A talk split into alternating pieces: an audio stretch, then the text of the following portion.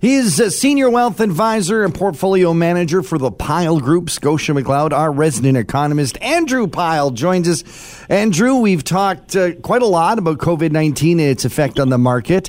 Uh, we're seeing a, sort of a, another bounce of that as the um, the Delta variant rears its ugly head. Yeah, exactly. And morning, John and Mel. You know, it's interesting coming into the summer. We, you know, you, it's not that we don't talk about COVID 19 with respect to the economy and the markets, right? It is still a risk. But the discussion has been more about, you know, it's starting to fade as a primary driver of market sentiment instead of things like inflation or interest rates, you know, where the economy is going. And, you know, you always sit down with someone and say, look, the risk is not zero, but the risk of a material pullback in the economy or the markets, kind of like what we went through in, you know, March of 2020, would really depend on some type of variant that would overwhelm vaccines and healthcare system, which a lot of people put a, you know, a lower probability on. But the Delta variant is really waking people up in that, you know, the cases are escalating. They're up about 47% in the States. Uh, UK cases are up, you know, the, the second highest after Indonesia. And it's really getting people to rethink this. Is this the one that is going to start limiting economic activity? Uh, and we're starting to see the markets. The markets are, you know, obviously pulling back significantly since a couple of weeks ago. I don't want to be the voice of doom, but when you think of how uh, much governments uh, worldwide, but certainly in the U.S. and Canada, are are stretched trying to sort of keep people employed and paying off things throughout the pandemic. Uh, we're kind of seeing the what seemed like the light at the end of the tunnel. My thinking is that there's no more, nothing left in the well should another shutdown happen in a major way. Well, there's definitely a, there's less in the well, John, for sure.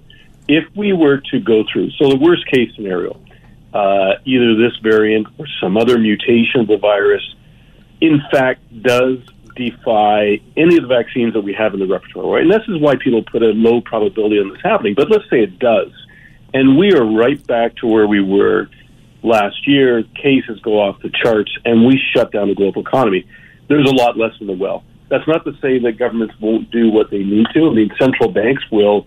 I mean, interest rates are at zero now. We've been talking about, you know, when do we start tapering that back? In fact, the Bank of Canada last week announced for the second time that it's cutting back on its bond purchases. Well, you know, that kind of talk will just get thrown right out the window if there's a fear that the economy is going to backpedal and, and apply the same to states in Europe. So, you know, I do think we've got the defense. I think the problem for authorities is that the feeling was, look, let's get everyone vaccinated. And even if this variant hits, you know, it's not that everyone gets hospitalized, so therefore we don't have to tie the economy down. The problem is, take a look at the states. 90% of the places where we've got massive infections, they have 40% or lower vaccination rates uh, in terms of defense against COVID. So the numbers that we're looking at uh, is it's a different story to talk about because really it's it, it, it appears that the vaccines are working, and it's just if, if the numbers of vaccines are down, the likelihood of the outbreak is higher. Exactly, and this and this is a you know it's not a game, but it's it's it's kind of a gamble. Mm. Is have we got enough vaccinations on board right now to prevent this from being a spread that actually does derail the economy? And you know what? Most experts, including myself, really scratching their heads because we don't know, right? I mean, this is you know, Canada right now, we're close to 50% double vaccinated, which means we're very close to the States, which is fantastic news. So you could say, well, yeah, it's not going to happen here, but we've now released, tra- you know, relaxed travel restrictions. Mm-hmm. You know, a lot of Canadians might be anticipating going back to the States. And you take a look at places like Missouri, uh, it's a hotbed for the Delta variant. And, you know, the same thing could come back. I mean, so we don't know the answer. And I think what markets are doing this morning, John and Mel, is saying we don't know either, but we're going to shoot first, take ask questions later, and that's why you're seeing markets pulling back. Uh, it, and it, how is that going to affect us sort of on the street level? Should we be should we be hanging on to our money right now, or or is this the good time to start investing? Well, you know, I'm, I'm still in the camp, John, that that's optimistic. That I think we do get through this. Uh, it will. I hope. I mean, this is a big hope Mm. I hope this is a wake up call for anyone out there that really thinks that vaccines don't matter. Um, you know, there's still going to be parts of the population that, you know, are anti vaxxers to death, unfortunately, but I think this might actually convince people to start. So I still think that we will get over that hump where we do have the protection on board to, you know, prevent this virus from, or this variant from stopping the economy. But it's tough, and I, and I think for you know listeners out there, you know, with investments, I wouldn't be panicking right now. I mean, we've had a really nice run in the markets. It's natural to see markets pull back, so I'm not panicking. I don't think people should be panicking that this is a repeat of March 2020. But I think you've got to be careful, and I think more importantly, with your own livelihood, be careful about you know what impact could this have on my job. I think that's the bigger issue. Mm than the markets right now is if, if economic restrictions tighten up, where do I stand in that? Am I vulnerable or not? I mean, those are the things I think we need to be asking ourselves. Andrew, folks uh, have more questions about what we've been talking about. I know that uh, your website and your webinars are very helpful. How do people hook up with you?